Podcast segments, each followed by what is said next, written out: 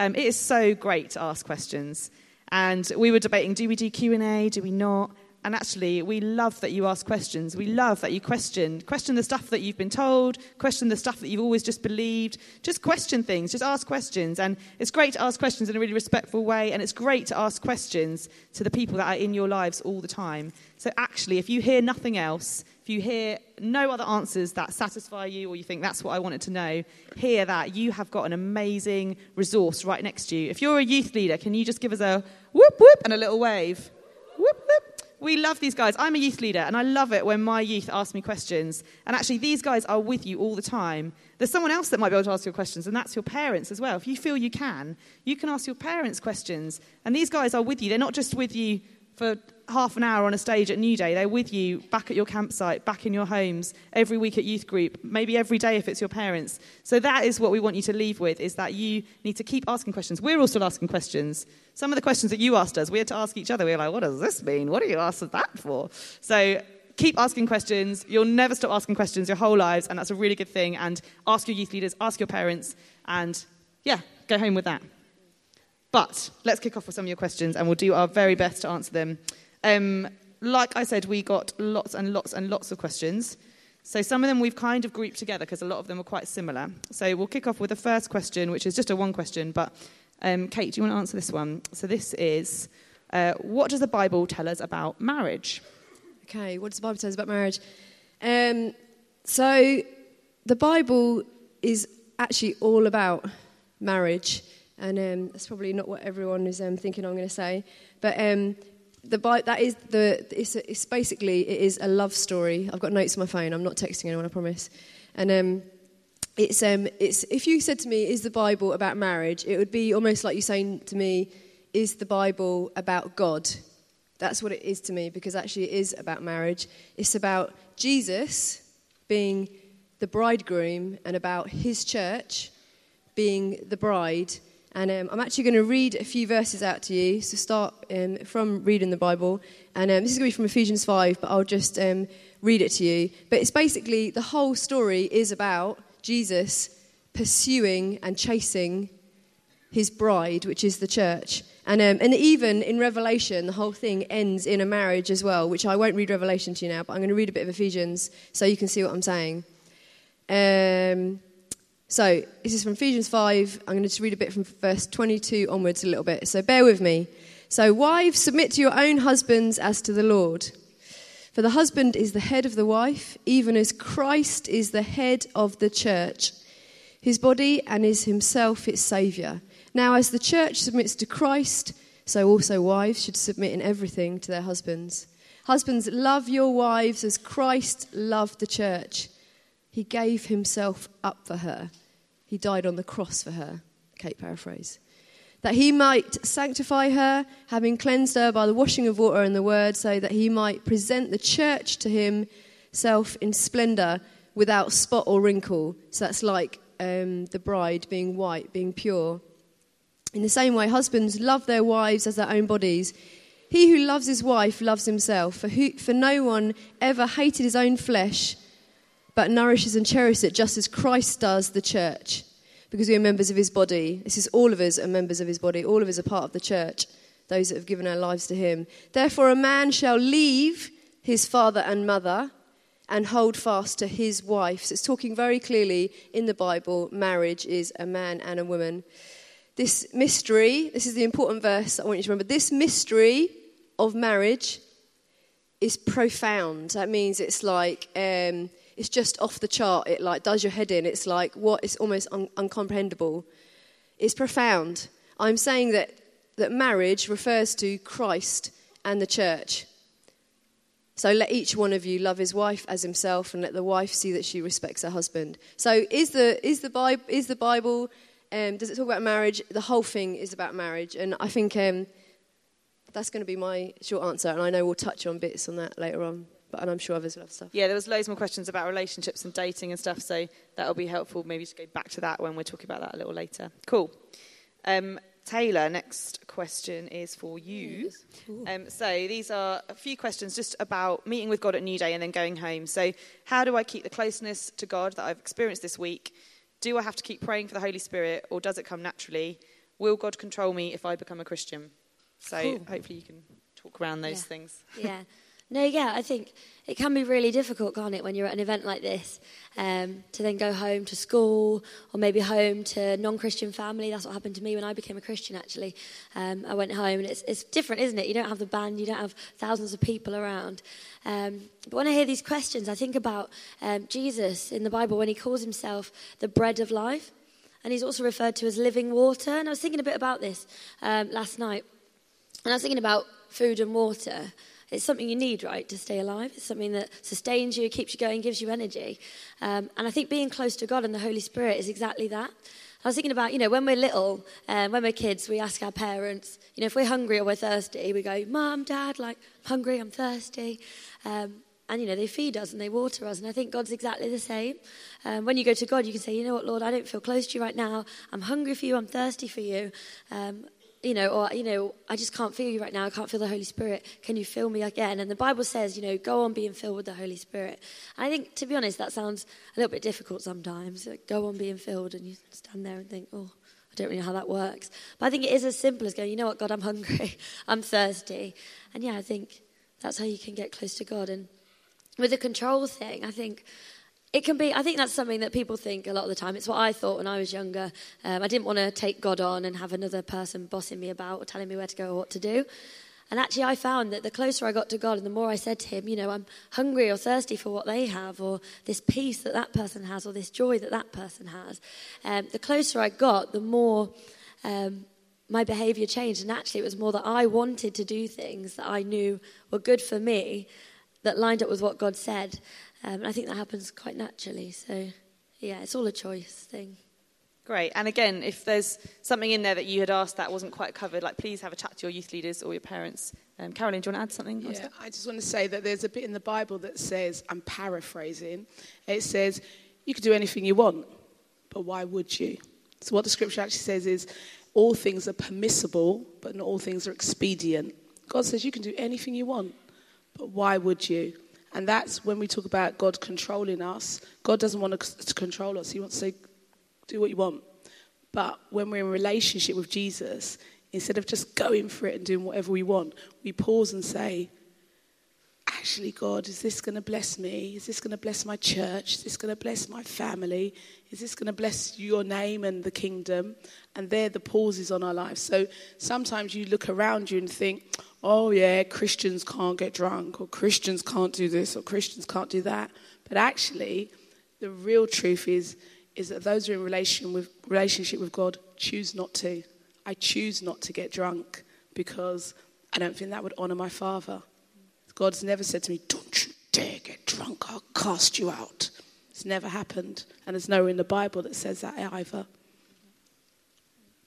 The other thing, the other verse I think of is where it says about God gives you um, the desires of your heart, and I think um, when you think about a question about um, about God wanting to control you, I think it's kind of just flipping it again and thinking there's desires in your heart to do things. So it, you're probably thinking, oh, there's some things I really want to do. If I become a Christian, am I just not going to be able to do them? And um, but but He's a good good God. He loves you, and um, and you've got to think where do those good things come from? So many of the desires of your heart, whether that can be, it could be passions for sport, it could be passions for adventure, it could be passions for fashion, for makeup. I don't know um, what your passions could be. It, it, he's a good, good father, and those um, those desires you've got in your heart, like like I, I imagine that most of them are going to be from God anyway, and they're for good things. Obviously they can be turned for evil and for bad. And that's the kind of things that God would be like, no, I want you to be pure. I want you to be righteous. I want you to use them for good. But it's not about control. It's just, he, the, if you can see it as some of the desires, many of them are going to be good. And God's going to be like, yes, when you get hold of your desires and your promises, man, you are going to fly and you're going to love it. And we're going to have so much fun on adventure together. Great. Brilliant. Um, cool. Carolyn, do you want to take this next question? Um, so there's quite a lot of questions um, relating to um, like mental health issues. Um, so one of them was, what does the Bible say about mental illness and self-harm? Um, there's another one that said about my friend hurts herself, what do I do? Um, there's a couple about healing. How many times do I pray for God to heal me of depression before I give up? And linked to that, I guess, why does God heal some and not others? So quite a big, big one, uh, big topic. But uh, what, what do you think about that? So, the first bit of the question is, is uh, what does the Bible say about mental, mental illness? Um, that's the easiest bit of the question because in Isaiah 53 5, I was reading my paper, it says that um, he was whipped. It says he was wounded for us, he was whipped so that we could be healed. And God doesn't look and go, mental illness. Ah, jeez, that's not like cancer. What do I do about that one? Illness, God looks and says, I sent Jesus so that you'd be whole, so that you'd be healed from sickness and disease. And that is God's desire from us, is that we're healed. So what the Bible says about mental illness is that God doesn't like illness, God doesn't want sickness, and He wants us to be healed. However, healing looks different for different people and comes at different times and different ways for different people. Um, and I'll just tell a little background story is that uh, when I got married, after I got married, about a year maybe after I got married, I realized that my husband and he realized that he had quite bad depression. And uh, we just lived with that depression. That was a part of our lives. He had would go into very deep recesses, as we call it in our house, um, and it would be really, really tough and really, really hard. And we loved God. We prayed fervently for healing, and he still had depression, and it went on for a long, long time. Um, and then, very slowly, over the last four, five years, we've seen an improvement so he's not healed, we've seen an improvement. The, the recesses are not as deep and it doesn't come as often. However, I thought that's pretty tough. That's hard. Living with a person with depression is really, really hard. And then my daughter got to 13 and got depression. And I just thought, there's no way we can't do this again, can we? And again, we prayed and we prayed and we prayed. And I just thought, it's going to be the same, right, God? Because Meryl's had depression for 24 years and it's going to be the same. I'm going to be nursing a daughter, you know, well into marriage and, and long term life. And then uh, a, a, couple of years ago, our church did a thing called um, an impossible list, and they asked people to write down what was impossible for them and something that God could uh, do in that year ahead. So it was in the January. And two of my daughter's friends came up to her. She'd been avoiding her friends lots because she had depression. She didn't want to see anybody. And two of her friends came up to her and said, Hey, we just want you to know that um, we've made a pact and uh, you're at the top of our impossible list. We're asking God to heal you. And it, it shocked her. It really blew her away that somebody cared enough to do that. And time went on, and they kept praying fervently, and that was their thing. And we got to about the summer, just at the end of the summer, coming into the September, and she just came to me one day and she said, I'm not depressed. I was like, What do you mean, not now? She's like, No, I'm just not. I, I'm just not. All the anxiety's gone, the depression's gone, it's just gone. So she got healing within a two year period. My husband, healing still hasn't come. So healing works differently for other people. But the reason I'm telling you this is because actually my husband's been a great encouragement to those around him who have suffered with mental illness all through his depression. Even when it's been really bad, he will continually encourage people and he's continually looking to see, God, how do we build kingdom in this? And so his testimony has been, yes, I've got depression, but I love Jesus and I'm going for Jesus. And he's a fervent man of God. My daughter has been able to say, God healed me. And that has brought encouragement. God is all about building the kingdom, He's all about seeing His word and seeing the name of Jesus spread across, seeing our lives change. And sometimes that means that healing doesn't come immediately because God is building the kingdom that way. And sometimes it means it comes quickly because God is building the kingdom that way. Great. And if any of those questions, or you've got any other questions like that, um, and that you, you want to talk to somebody, then there is time at the end for prayer. So please hang around. We'd love to pray with you, chat through some of that stuff. And like I said at the beginning, what did I say at the beginning? Speak to your youth leader or parent. Yeah, great. So yeah, go home and speak to someone who you love and trust in your life that you can talk to about those things because we don't want you to have to deal with that on your own. That, that actually that's something that we want you to be surrounded by people who love you in those situations and help you. And again, if if you if you wrote the question or you're someone who's got a friend who's going through that, it's really important that you speak to somebody about that situation and actually deal with that situation. Don't be carrying that on your own.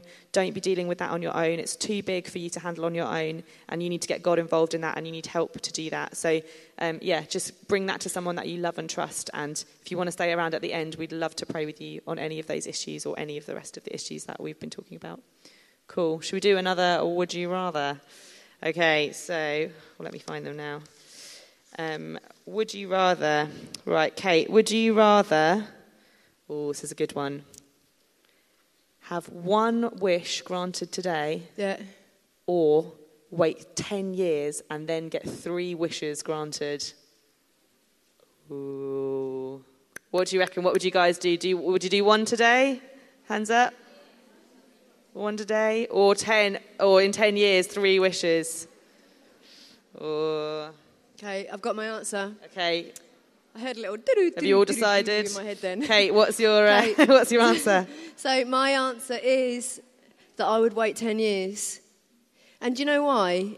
It's because, like, it's a bit like what Carolyn's saying. There's seasons in your life, isn't there, where it just feels hard at certain points, and there's other seasons where maybe you feel God closer, or you just feel like some things are going well. And um, and I think, if I'm honest, right now, I feel I feel like God is close, and the family are quite healthy.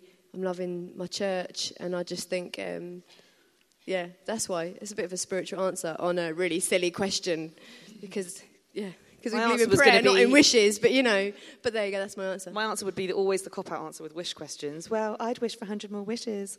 Yeah, So- I thought that, I thought we couldn't play that one. Thought, yeah, yeah. you can't play that card. Cool. Um, Taylor, one more. Would you rather? Okay. Would you rather? This is possibly one of my favourite. Would you rather's have superpowers? Amazing. Or have Christmas never end? Ooh. what do you reckon? Give me a little wave and a whoop if you'd rather have superpowers. Whoop whoop. Give me a little wave and a whoop if you'd rather have Christmas never end. Oh, not that Okay. many. Oh, What? you guys. Grinch? You guys are thinking Christmas, huh? No, no, no, I'm thinking super. No, no, no. Okay, so now don't get me wrong. I love Jesus, okay? I love Jesus. But Christmas in the UK, that is just one big stress. There's shopping, there's food, there's oven timers, there's like, oh, get put your nice dress on, get out of your pajamas. No, I can't handle that stuff. And the songs, I feel like a month. I, I, I love Christmas songs, but for a month. I'm like Elf for a Actually month. upsetting me. Uh, and also, I love the X Men. Like, I love the X Men, right? So, superpowers, yeah. Superpowers would be awesome. I gotta go. So, what would your superpower be? Oh. Oh, you know, so X Men. Have you seen X Men? So, does anybody know Mystique? Any? Yeah. How cool is that? You can turn into whoever you want at any time. That you can walk into cool. any party, you could walk into any room, That be the president. cool. Great, great answer. I love that you've thought through that answer so thoroughly. That's very good.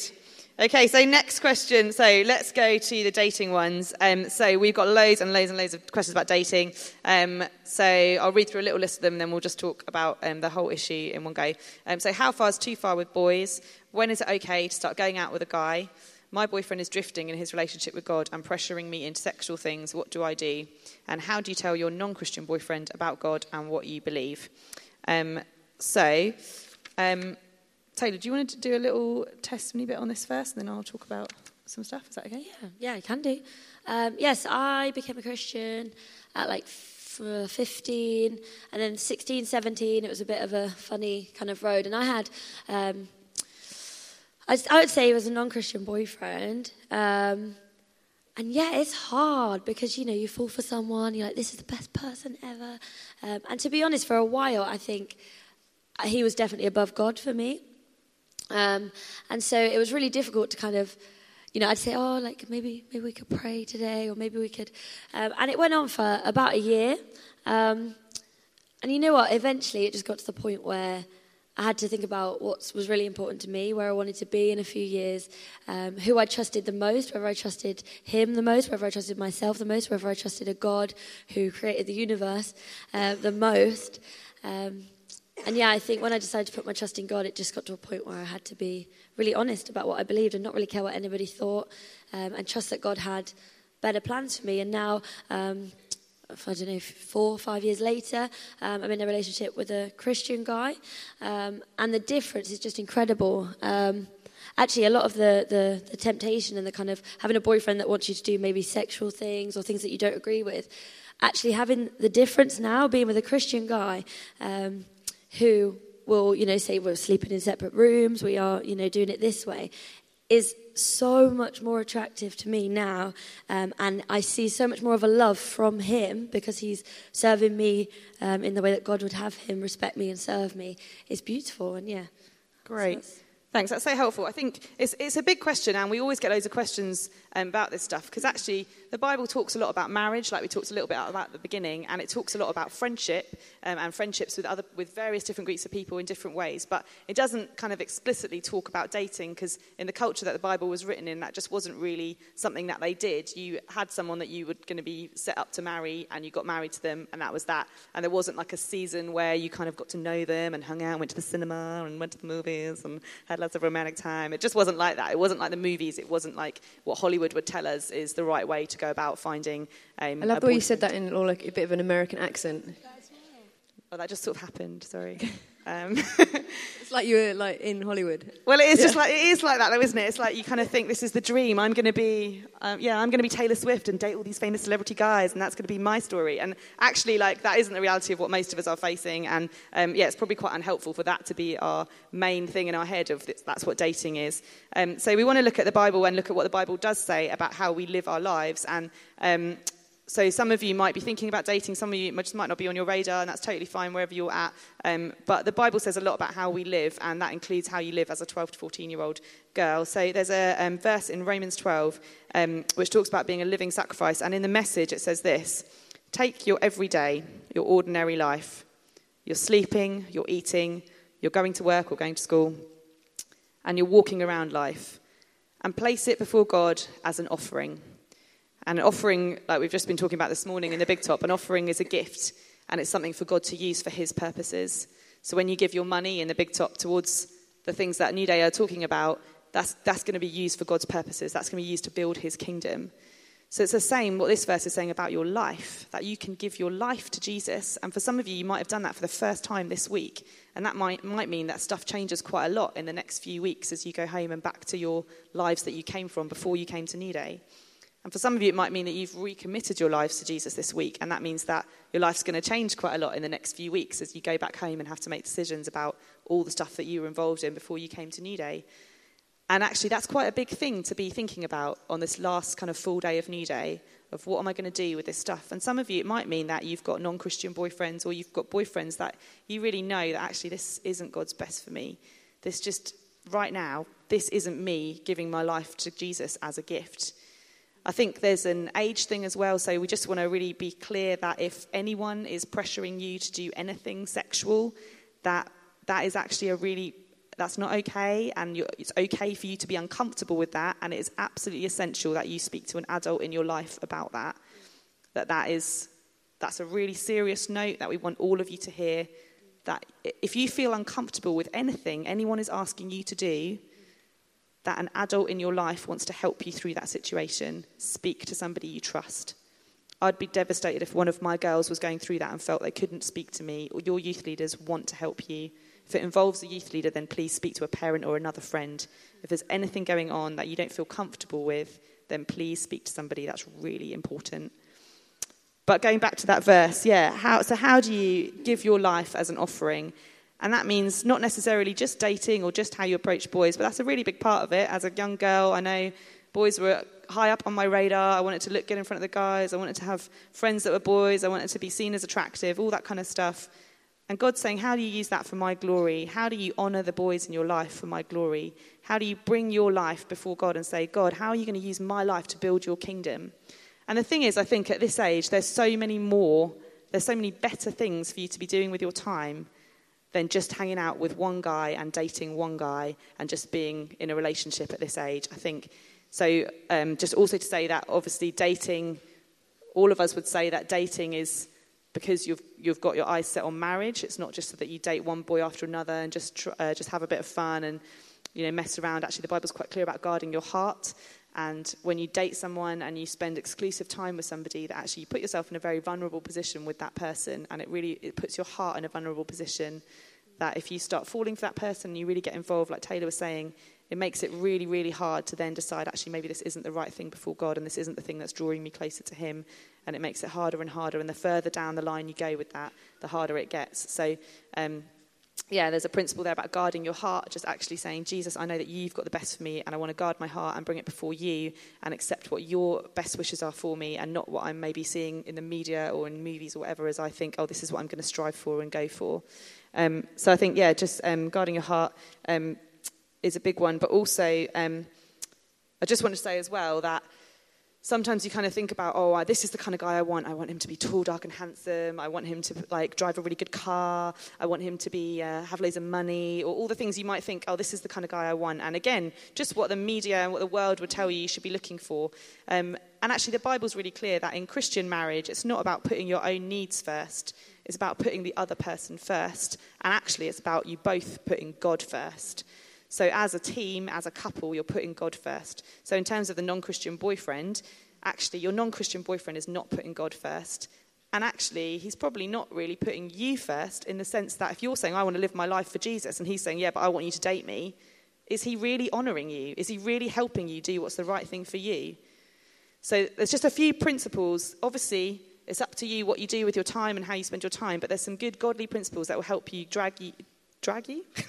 draw you. drag you, draw you closer to Jesus. And that's what we want to help you do and give you some wisdom on that if maybe you're kind of struggling with that, you've got more questions. Have you guys got anything you want to add?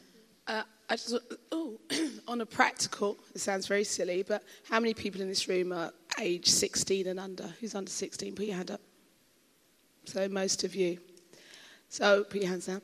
I would say, on a really practical note, there are so many things, so many things that you could be doing with your lives now other than dating.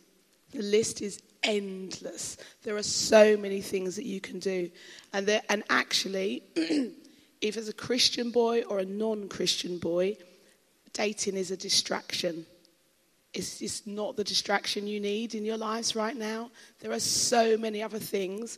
And I would just say to you that you know, the time uh, I, I was already in a relationship when I became a Christian, but the time that I had before I had children, between getting married, becoming a Christian, and having children, is still, years later, my oldest child is 21, is still a really precious time for me because that's the time when I had loads of time with God, could go to every kind of meeting I wanted, could do so much stuff, and I still go back to that bucket, well, whatever you want to call it, and go, oh, yes, I remember that's, that's when I had, you know, that's where I really got into my Bible. That's where I really got into prayer, taught myself, and, and God taught me all those great disciplines. But even outside of that, there are just so many things that you could be doing, studying, loving life, enjoying life.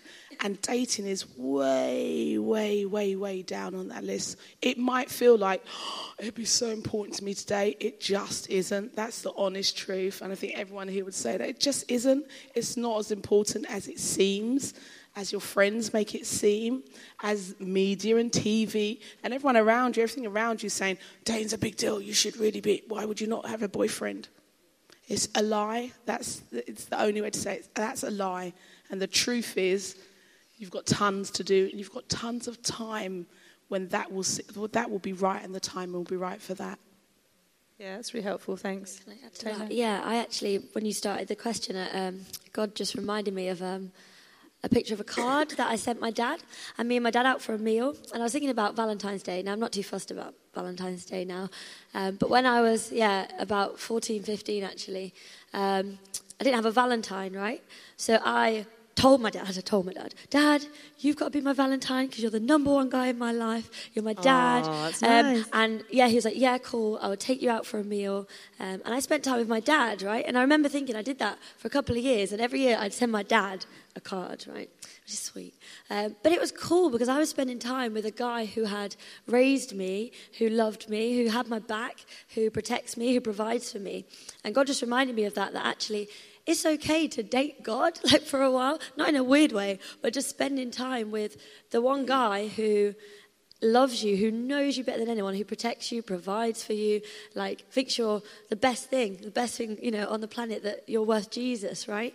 So I think just coming back to guarding your heart, date God for a while. Like it's actually so cool to know that that's where my heart is. So even if a guy comes along, um, and yeah, God does know the desires of your heart. He will have someone, um, or may have someone who is great for you, and you don't know when that person's going to come along at all. But if you know that this whole time that your heart is with a guy who's got you, and that's God, then you're sorted. Yeah. Yeah, I think like also on that note, and just sort of tr- slightly going back to, um, you know, you can have a list of things that you're looking for in a guy and um, whatever, but actually, what kind of wife are you going to be? And when God has got the right guy for you, when you're at an age where you can get married, and you're thinking, actually, I want to team up with someone, I want to partner with someone, I want to go on an adventure with God, with someone that's going to help point me to Jesus, then what kind of wife are you going to be? Are you going to be someone that's an encourager, that's a great friend? If you don't have a friendship to start off your marriage, I'm not married, but all of my married friends would say if you're not friends, then that marriage is going to be very, very difficult. So if you know how to be a good friend to the people around you, to your, fr- to your girls, to your guys, to everyone in your youth group, to people in your school, if you learn how to be a great friend, that is an excellent way of preparing yourself really well to be a great wife. So just think about the things that God is putting before you now that you can get on with, and don't worry so much about the stuff that is before you but you can't really do anything with right now. Actually, it's for the future. It's for the 10 years' time when you get those three wishes. cool. Okay, so next question. Oh, Kate, this is for you. Um, so, does the Bible, I love also, can I just say that loads of the questions that you asked were what does the Bible say about? Does the Bible say anything about? Where, where does it say about? It's really good. You guys want the Bible answers for stuff in your life, and that's what hopefully we're able to give you a little bit of, and your youth leaders can give you as well. But that's great. That is the best place for you to be looking for answers to the questions in your life. Um, so, Kate, what does the Bible say about feminism, and why do we encourage gender divided praying? Okay, so um, the Bible, feminism um, isn't in the Bible as such as a term, and um, so I've looked up on um, Google what um, what feminism is, just to see what would be the one sentence, just to put it in, um, so we can understand it.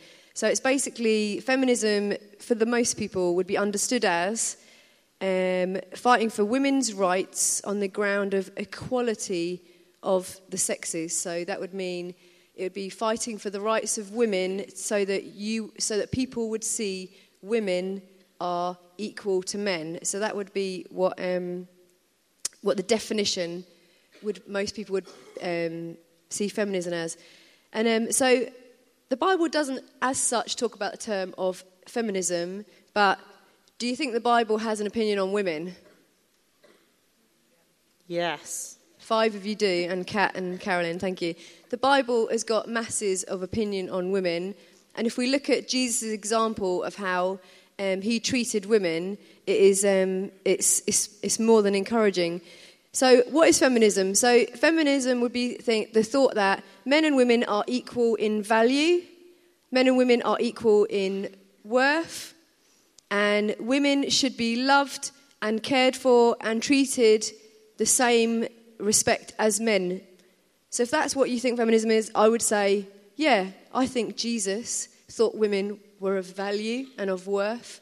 He treated them with respect, he treated them with dignity, he recognized their leadership gifting in them, and he drew that out of them, even when men in, their cult, in Jesus' culture sometimes dismissed them. Jesus didn't dismiss women. So, in that sense, you'd say, yes, he was. He was actually pretty radical in the time. So, Jesus can show us how to treat women, and he does show us how to treat women. Um, and actually, he surprised the disciples. But if actually you say that feminine, fem, fem, being a feminist is denying some of the being female, then I would say no. He wants you to know that you're a female, and he wants you to know that actually he made male and he made female, and they do have different roles. That is completely different in terms of value and worth and dignity. It's actually in a role, in a function. And, um, and I think that's what um, I wouldn't want to be denied in the biblical, in what when we look at the Bible, I wouldn't want that being denied of us about what it is to be a woman. So, um, for example, um, Joel cannot be a mother to my children. That's just a really obvious one. God has called me to do that as a female. That is what He's called me to do. And, um, and Joel, however hard he tries, he can't do that, and he never will. And that is something that I would say I am called to, and I am, I've got as much value, as much worth, worth as Joel, and, um, and I am equal in how much God loves us, but God has called me to that, and, um, and that is something I will do. And, um, and actually, the Bible does celebrate some of these differences. And, um, and I think when you're a follower of Jesus, it's something we will always have to watch out for.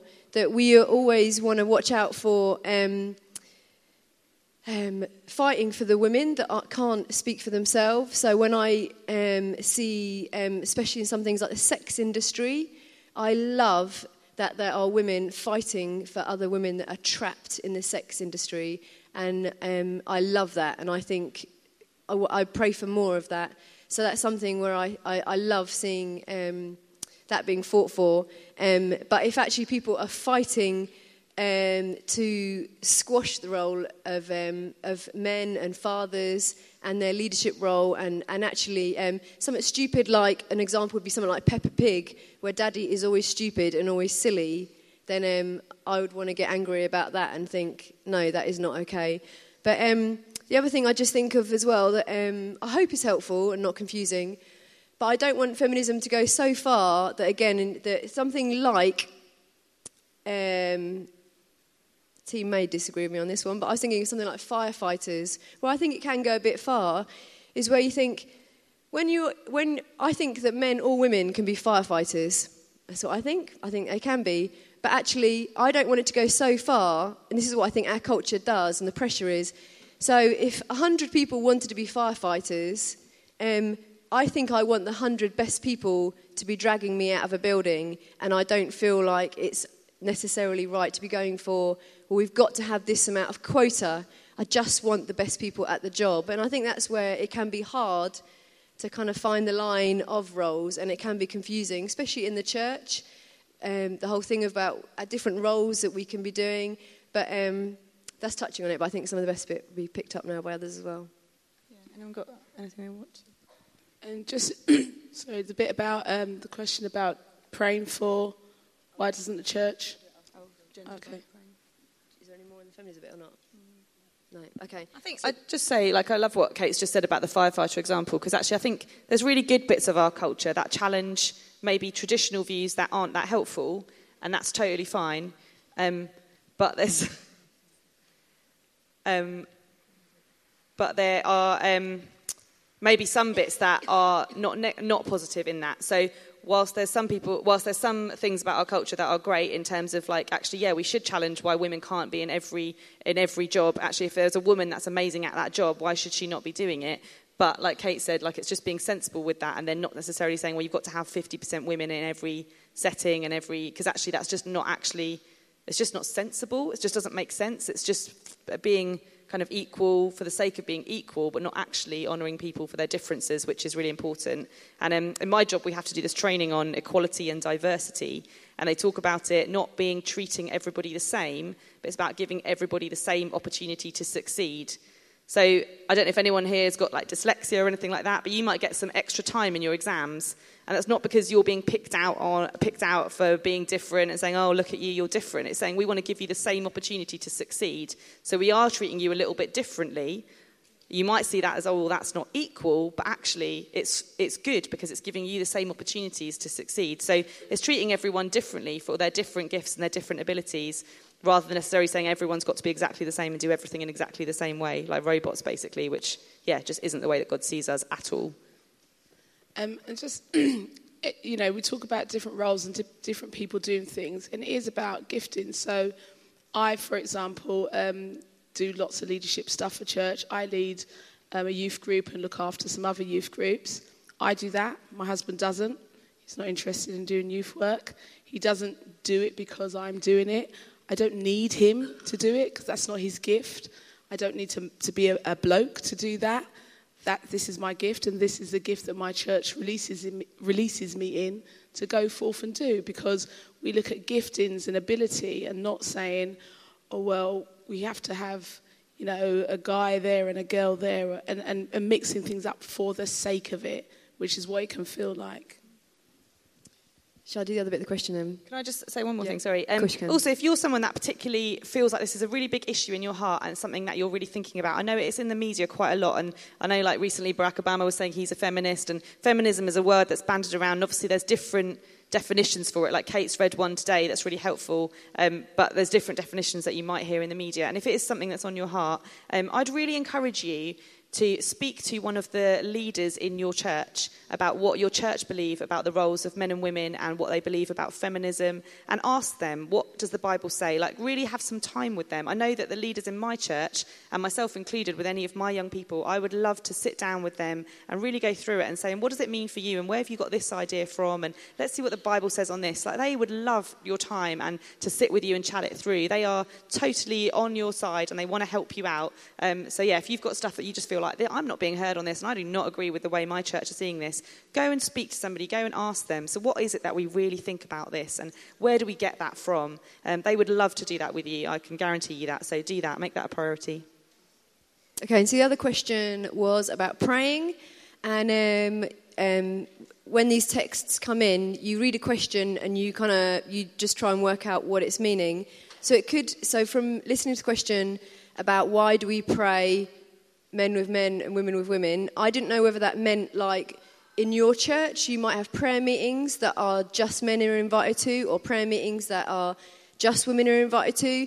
If that's what your church does, then that isn't a principal thing um, in terms of this has to be done. Some churches do it at points, at, seasons, and other churches don't do it. That's just the way it rolls at some point. So we at our church, um, there is a once a week male prayer meeting where just blokes go to it, but there's lots of other prayer meetings that men and women go to, and there actually is a, a couple of prayer meetings that women go to. Some is because it's got um, it's like mummers and mummers and toddlers groups or things like that. It's just a practical thing.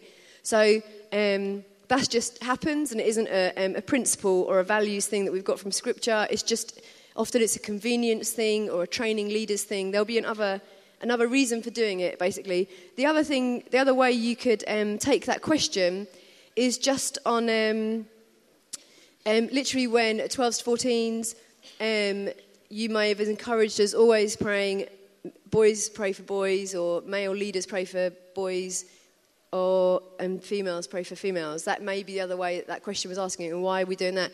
So I want to touch on that as well. Um, one of the obvious reasons is because, say, it was someone having an issue with pornography or having um, is- issues with their period or something like that, then actually it's just um, it can be more appropriate, can't it, to be talking to someone of the same sex that can understand, that um, can help you with that, and that is um, that that's just one really really practical um, reason. Um, another another crazy fact that, I, that I've um, heard about. There's a book, um, D.A. Carson, very famous theologian. He wrote a book on prayer, and um, in, in this book of prayer, I may be taking this way over your heads, but I would much rather do that, and you'd be like, "Oh, how interesting!" The um, there was a revival in Cane Ridge in Kentucky, basically in America, where loads of people got um, saved. And, um, and as you can imagine, that context, everyone is praying. It just goes, it's like when you have an appeal and everyone comes to the front and everyone goes crazy. And it's like, we need more youth leaders to pray. There's too many. Do you know those points every now and again? So it's kind of like one of those, but it just happens like week on week on week on night on night on night. That's what revival is. And, um, and the crazy thing is, the other thing that actually in that revival that became famous is that sexual immorality in that town peaked. When I mean peaked, I'm not talking about Joe peaked. I'm talking about peaked as in like rocketed, skied, went up. So um, sexual immorality ro- went up. And, um, and the reason for that is If you meet with God and you get filled with the Holy Spirit and He does a deep work in your heart, you, you, you can cry. You can feel incredibly vulnerable. You can feel incredibly soft. It's very personal. And um, I don't know if you noticed this, but you can get quite huggy at those points, and you can need a hug and you can need comfort. And this is why we say to our youth leaders um, pray for the same sex, and all you are allowed to do for physical touch is put one hand on their shoulder, like this. We're not asking you to hug them, to comfort them, to draw them in, to keep meeting up with them. It's because you're, it's actually you're very vulnerable at that point in time.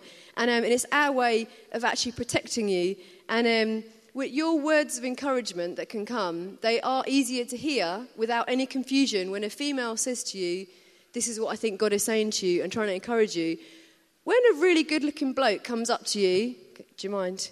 Starts rubbing Carolyn's back and then saying really encouraging things over her, unless it is Merrill, her husband, that might be really confusing as a single girl when a guy comes up and does that. So we, we are not ashamed of some of these rules that we put in, and we're not going to change them. We may sound completely out of date, and we may sound out of touch, but they're there to protect you, and we're going to keep doing that. And, um, and that's why your churches do that. And that is why um, a couple of times when um, that happens out there where people accidentally kind of just quickly rush to the need, then a white, a white t shirt or an orange top would just suddenly, in a bit of an embarrassing way, just cut in and say, I'm going to join in because it's to protect you. Um, just remember as well that church isn't your house, okay? It's, it's church, it's like school, it, it, op- it has to operate under different rules. So in our house, we have, we have two daughters, and my husband prays for them because he's in relationship with them and we're not worried about those things okay if we were if we were here at Newday there are lots of um, young people. Our house like most houses of teenagers is full of teenagers all the time okay? And lots of the girls that are around, I know, and my husband knows really well. And in our house, he might say, Hey, what's up to one of my daughter's friends? And they might say, I'm really upset. And he might give them a hug and pray for them because he knows their parents and he knows them and he's in great relationship with them and they're like nephews and nieces to us. But here, he wouldn't do that because actually somebody else watching might think, Oh, what's going on there? That looks inappropriate. That girl looks uncomfortable.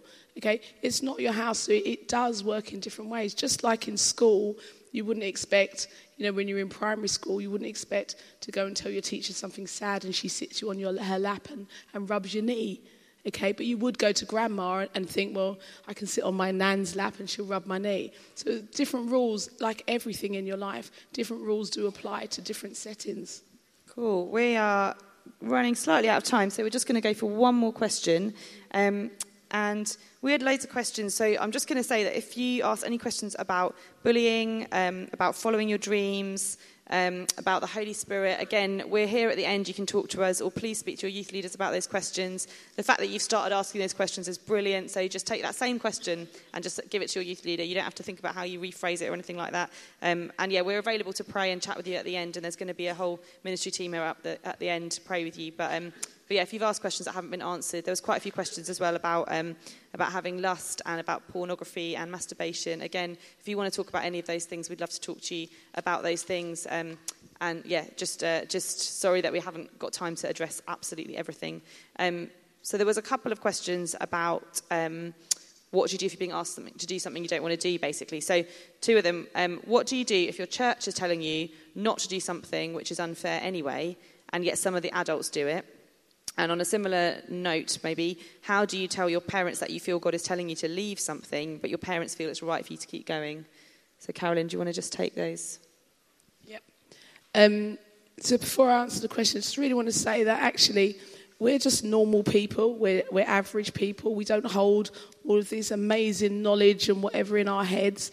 Okay, we looked at your questions, we went home, or to caravans and tents um, you know, we prayed about it. We looked through the Bible for answers. So it's not that it's like, oh, there are great sages up there. They'll know all things. We're just not. We're just average folk. You know, we, we get dirty fingernails. We have to shower. We do all the normal things that you all do. Okay? So, and they, that's the same for your youth leaders. They're just, they're normal people. They're beside you. They want to walk this stuff with you. Keep asking those questions, but also don't be afraid to, to look for answers yourself. Get your Bibles out and search for some of those answers yourself. Um, so, um, my church has asked me to do something that's not fair, and the adults are doing it. Uh, so, first thing on that one is, is that God doesn't do fair, God does just. If we wanted fair, then certainly we don't get to be here, and most of this room doesn't get to be here. Because fair means we don't get to be Christians. Fair means that we pay the price for all the bad stuff we've done today, yesterday, every day of our lives. So God, God isn't fair, God is just. Okay? And often when we, we think about fairness, I find in my house that when my kids would say, it's not fair, what they really often mean is, it's not really working out the best for me. It's going to be, this is going to be tougher for me. This is going to be a bit harder for me. And so we just have to think about that when we're looking at something going, well, that's not fair. What do we really mean? Sorry. Um, and God wants us, more, more, so importantly, that God, we remember that God wants us to be honourable. God wants us to honour our parents. God wants to honour our church leaders. God wants to, us to honour those that have authority around us. Um, and we want to be honourable to them consistently. Now, that does not work if someone's asking you to do something that is making you very uncomfortable. So if they're asking you to do something that is clearly wrong, wrong and fair are two different things. If someone's asking you to do something that is wrong or makes you feel very uncomfortable, Kat touched on it earlier, you find a, a, trusted adult, you talk to your parent, you talk to your youth leader, assuming it's not one of those people, you have that conversation with them. There are always people around you that are willing to have those conversations with you. But God wants us to be loving and honouring. Um, this is not an, an, easy thing for me. It's not something I stepped into naturally. I am a rebel. I go the other way. I will always rub the other way. Um, I'll often think, You want to do that? I'm not going to do something else. But I've had to learn over time that actually that doesn't build the kingdom. That's not the best way. And so sometimes I'm asked to do something and I think that's not fair. So most of you wouldn't have seen Stephen Dawson through the week. Stephen Dawson and I are good friends. Uh, we work together a lot. Uh, he's usually the boss of me in most situations we work in. And there are a lot of similarities in our characters, so we clash. Um, and sometimes we clash, and I'll say, Right, Stephen, I've got this brilliant idea, and I want the youth to do this. And he says, yeah, no. Like, come on, no, no, listen, listen, you're not hearing me. It's this. It's amazing. It's the most incredible thing ever. No, you can't do that. I'm like, that's so unreasonable. Oh, I can't believe it. Then I get a choice. Right there and then I've got a choice. Do I ignore him and think, stuff it, he's not in my youth group on Friday night, I'll just do it anyway and take the hit later? Or do I honour him? And 99 point 9% of the time, I'll go for actually, I'll honor him. I trust him. He's my leader. I choose to submit to him as my leader. I'll go with what he, what he says. And every single time when that's happened, one of two things happen. Either I go back to him and say, Wow, uh, you were right. That wasn't the right thing to do. So grateful that you pulled me up and stopped me from doing that. And he'll often then say, Yeah, because this other bigger things going on in church and it, it all needs to fit in. And I go, oh, I get it. And sometimes he'll come back to me and go, do you know what? We should have done that thing, but let's, let's talk about how we could do it for the next time. And so we, we walk away at peace with one another because we've, our aim and our heart is to honor one another. And so, what, in that, what I'm saying is that when we think about, oh, this isn't fair, or my parents want me to do something and it doesn't feel fair or right to me, is that sometimes what we're actually thinking is, can I make the sacrifice? And honoring other people sometimes means that you take the hit, as we say, you do the thing that you didn't really want to do, you know. So, should I stick with this course at school and my parents think that way? Or should I do that thing when I don't think that's my idea is much better than that silly idea that Sally had or whatever? And you, you take the hit, you go, actually, I'll make the sacrifice because often, so often, there's a bigger picture. And it's worth knowing that when people are in leadership and authority over you, they can often see other bits of the picture that you can't yet see. Cool. Thanks so much, guys. So we're going to um, end in a minute, but um, yeah, like I said, there's time for questions and ministry at the end. So if you want prayer for anything, like please stick around. Um, orange t-shirts are going to be here at the front, and um, they're going to be able to pray with you. Um, yeah, Taylor. Um, yeah, I just wanted to say that if any of you did send in questions about any of the porn or masturbation or lust things, then I'm happy to sit here all day and speak to any of you guys if you want to come and chat about any of that stuff. Great. Um, that is a very brave offer. Well done. Um, um, so I just want to. Oh, thanks. That's for you.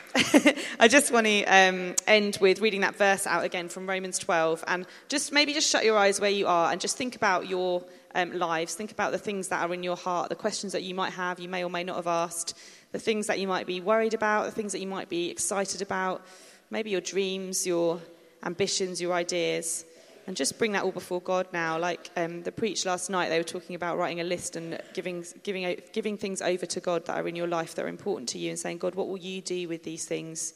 What will you use these things for? Um, so that verse says, Take your everyday, ordinary life. You're sleeping, you're eating, you're going to work or going to school, you're walking around life, and place it before God as an offering, as a gift.